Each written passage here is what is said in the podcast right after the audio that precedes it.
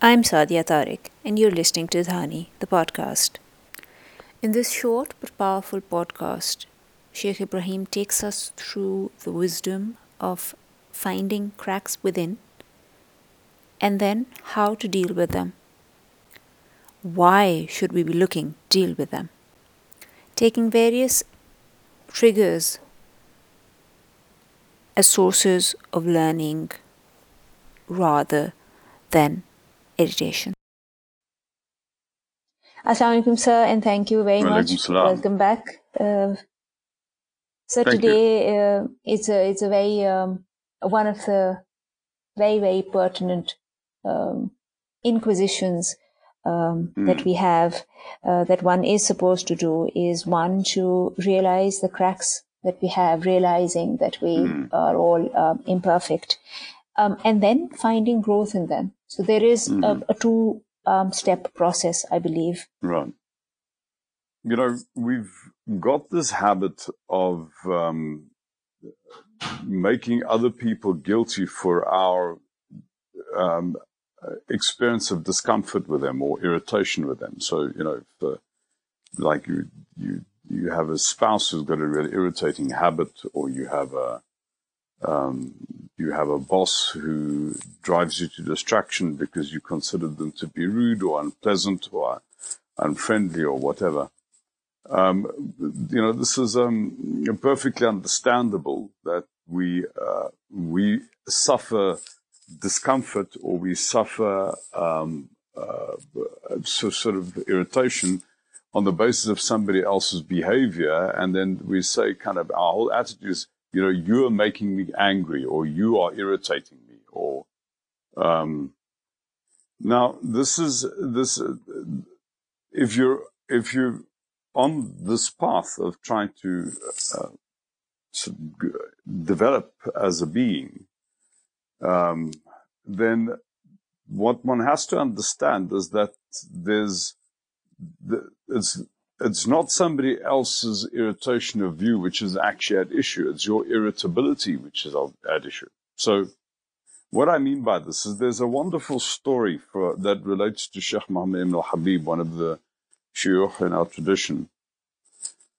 Um, and the, the, you know the story is that he was once approached by a murid of his, a disciple of his, who um, who had had a lot of trouble with his wife, and the murid had a problem with his own wife. So, and the murid was complaining about his wife. He was saying, you know, Sheikh, this woman I'm married to is such an awful person. I mean, you know, I had a, um, you know, I had guests last week, and she was so rude to them, and I had. Uh, you know, my mother came to visit and she, you know, you know what this woman cooked for, this woman was really carrying on about this. And then, and then at some point the sheikh got irritated and he said, you know, look, just shut up.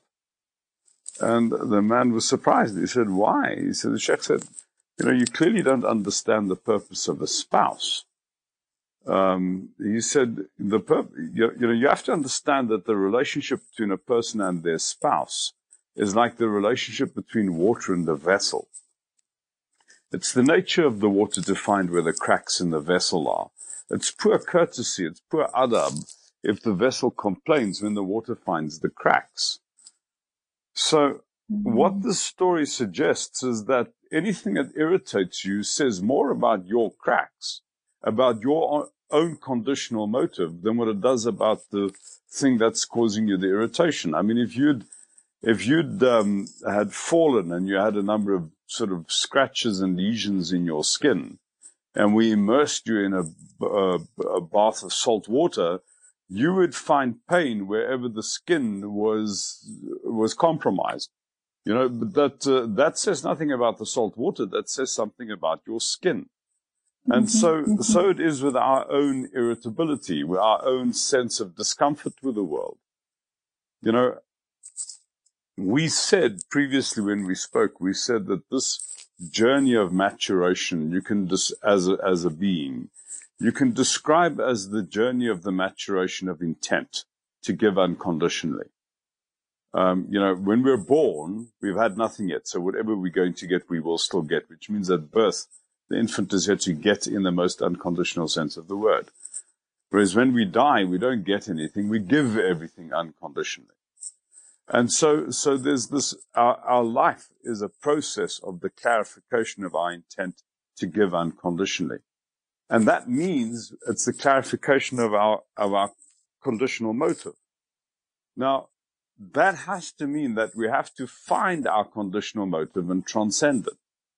And finding our conditional motive means identifying the places where life doesn't suit us, where mm. the world impinges on us, where, where we suffer discomfort.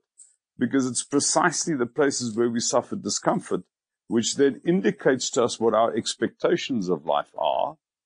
And we're then in a position to forego them. I mean, if you don't even identify them in the first place, you can't forego them. So the, the, you know, the identifying our cracks is the first step necessary step to transcending them.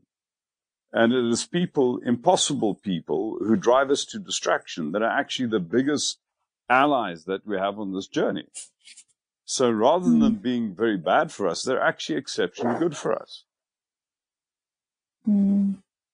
I mean, what does your patience mean if it, if you're dealing with somebody who's easy to get along with? yeah, yeah, you know, that's so I, true. Yeah, everybody can be patient with an angel, um, you know, so, but dealing with somebody who drives you to absolute distraction, these are wonderful people.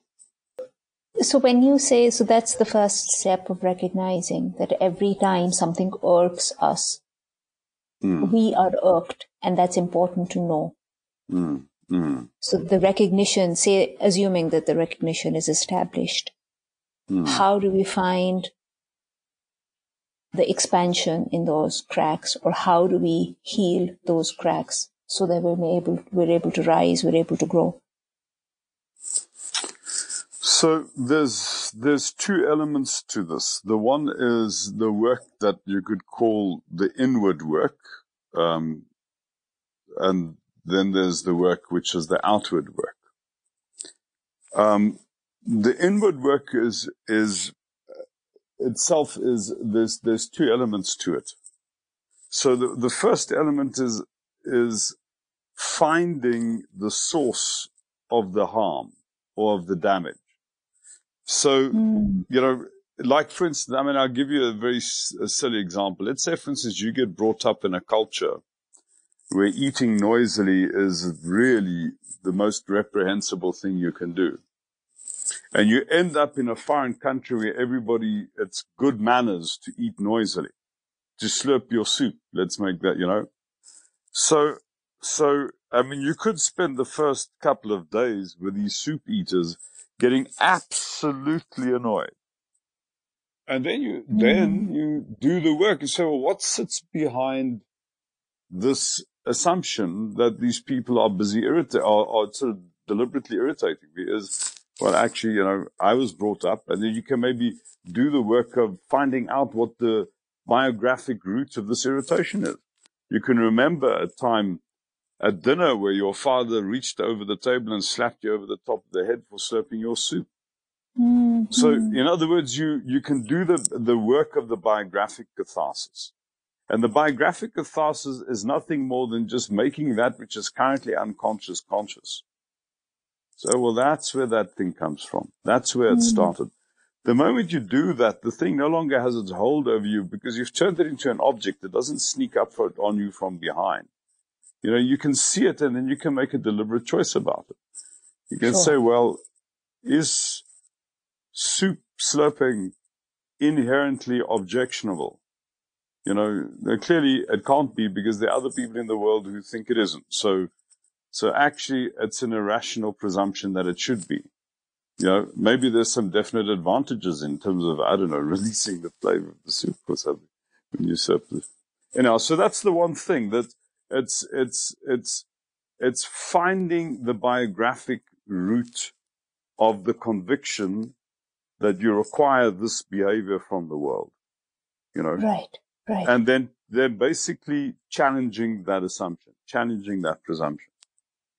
The second inner piece of work that this requires of, and they're related, is not just finding the narrative that sits on the inside, but actually creating the depth the, and, and we refer to this creating depth as, as quietening your internal dialogue is to get, is to get quiet to the point where you are in the position to put the irritation in front of you. You know, I mean, if you do something that irritates me, my body holds the irritation. In other words, mm. it's, it's like it's, I'm irritated. But if you get quiet, you almost, you can start to create the experience where you observe the irritation. In other words, the irritation is a stimulus like any other stimulus. You know, like, I mean, if I'm, if I'm sitting in my lounge and I'm looking at my cat who's sitting on a chair across, he, the cat is an object in my, you know, in my field of vision. Now, why is it that, I mean, I can do that with any experience.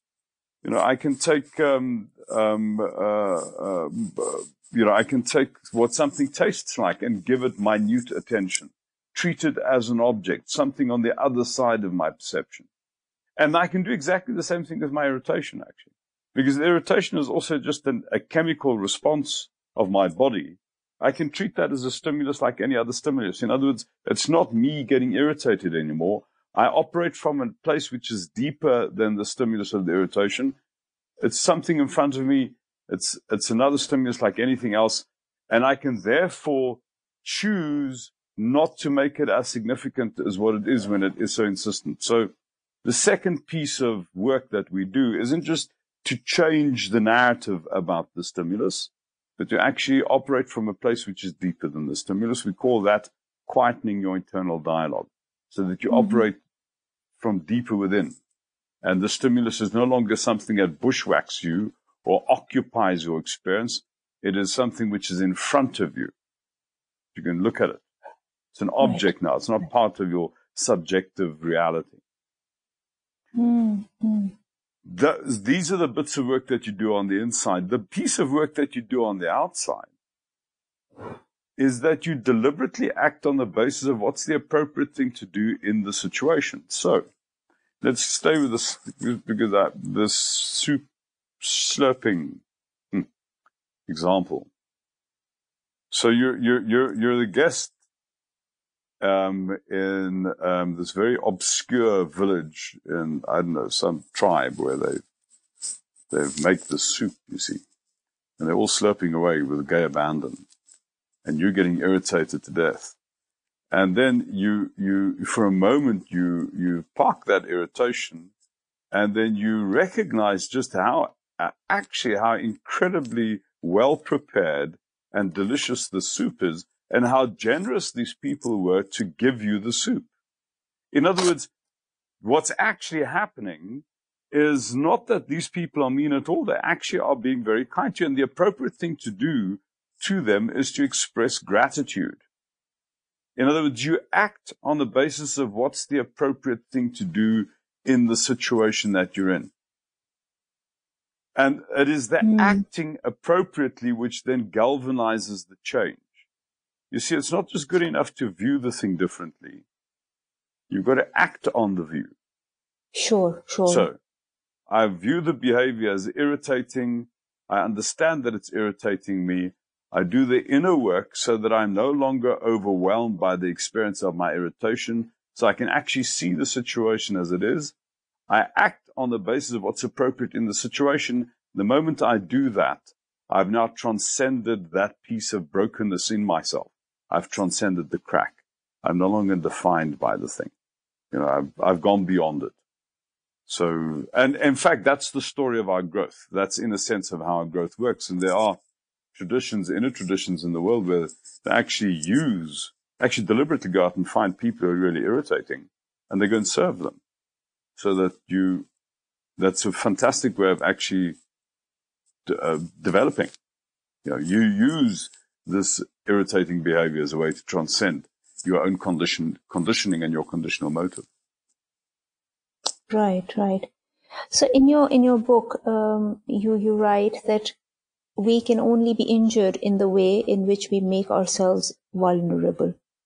Mm. Your vulnerability is defined by that which you want from the world. Mm. So again, That's as you said, a conditional yeah. uh, a conditional motive. That's right. Yeah, yeah. So so I mean, this is particularly true. Sorry, Sadia. Um, Sorry, go on. This is, no, go on. This is particularly true in terms of um, issues of significance. I mean, it's clear that, I mean, if, if you punch me, I mean, I'll be, because, you know, noses do break. I mean, phys- physically. So, you know, yeah, so, so, so, I mean, there's, this might not necessarily be true in terms of, you know, crass sort of physical things, but it's particularly true in terms of issues of significance. Mm. You know, I mean, if, if I, so my conditional motive is based on what I want from the world. If I want something from you, your ability to withhold what I want makes you, gives you power over me. It makes me vulnerable with regard to you. All my vulnerability is based on what I want from the world. Now, I'm particularly vulnerable on the basis of my desire for significance. So let's say, for instance, I want shoes from you. Your ability to withhold shoes gives you power over me. But if at some point I actually get my hands on your shoes, you can't withhold them anymore. So in a sense, you lose your power over me. So if you're talking about physical objects, there's a limit to the degree to which you are vulnerable and manipulable. Because once you've got the physical object in your hand, the other person has lost their control over you. However, right. let's say I want you to like me. I want you to think I'm a really nice person. I can clearly never have control over your good opinion of me than what I can have over, have control over the shoes.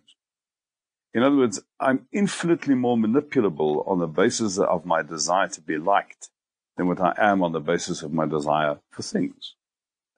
So, right. so the things that really get to us, the things that make us super vulnerable are actually all issues relating to significance. And these are the most important things for us to transcend.